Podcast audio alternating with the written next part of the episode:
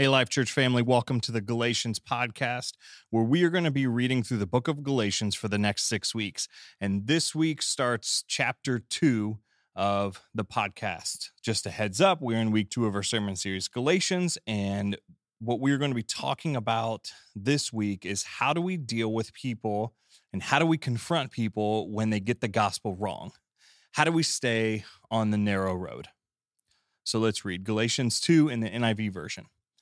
Then, after 14 years, I went up to Jerusalem, this time with Barnabas. I took Titus along also. I went in response to a revelation, and, meeting privately with those esteemed as leaders, I presented to them the gospel that I preach among the Gentiles. I wanted to be sure I was not running, and I had not been running my race in vain. Yet, not even Titus, who was with me, was compelled to be circumcised, even though he was a Greek. This matter arose because some false believers have infiltrated our ranks to spy on the freedom we have in Christ Jesus and to make us slaves. We did not give in to them for a moment, so that the truth of the gospel might be preserved for you. As for those who were held in high esteem, whatever they were makes no difference to me. God does not show favoritism. They added nothing to my message. On the contrary, they recognized that I had been entrusted with the task of preaching the gospel to the uncircumcised just as Peter had been to the circumcised. For God, who was at work in Peter as an apostle to the circumcised, was also at work in me as an apostle to the Gentiles. James, Cephas, and John, those esteemed as pillars, gave me and Barnabas the right hand of fellowship when they recognized the grace given to me. They agreed that we should go to the Gentiles and they to the circumcised. All they asked was that we should continue to remember the poor, the very thing I had been eager to do all along. When Cephas came to Antioch, I opposed him to his face because he stood condemned. For before certain men came from James, he used to eat with the Gentiles.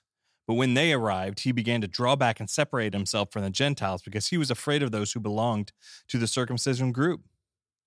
The other Jews joined him in this hypocrisy, so that by their hypocrisy, even Barnabas was led astray. When I saw that they were not acting in line with the truth of the gospel, I said to Cephas in front of them all, you are a Jew, yet you live like a Gentile and not like a Jew. How is it, then, that you force Gentiles to follow Jewish customs? We who are Jews by birth and not sinful Gentiles know that a person is not justified by the works of the law, but by faith in Jesus Christ. So we too have put our faith in Christ Jesus, that we may be justified by faith in Christ and not by the works of the law. Because by the works of the law, no one will be justified. But if, in seeking to be justified in Christ, we Jews find ourselves among the sinners, doesn't that mean that Christ promotes sin? Oh, absolutely not. If I rebuild what I destroyed, then I really would be a lawbreaker. For through the law I died to the law, so that I might live for God. I have been crucified with Christ, and I no longer live, but Christ lives in me. The life I now live in the body, I live by faith in the Son of God who loved me and gave himself for me. I do not set aside the grace of God, for if righteousness could be gained through the law, Christ died for nothing.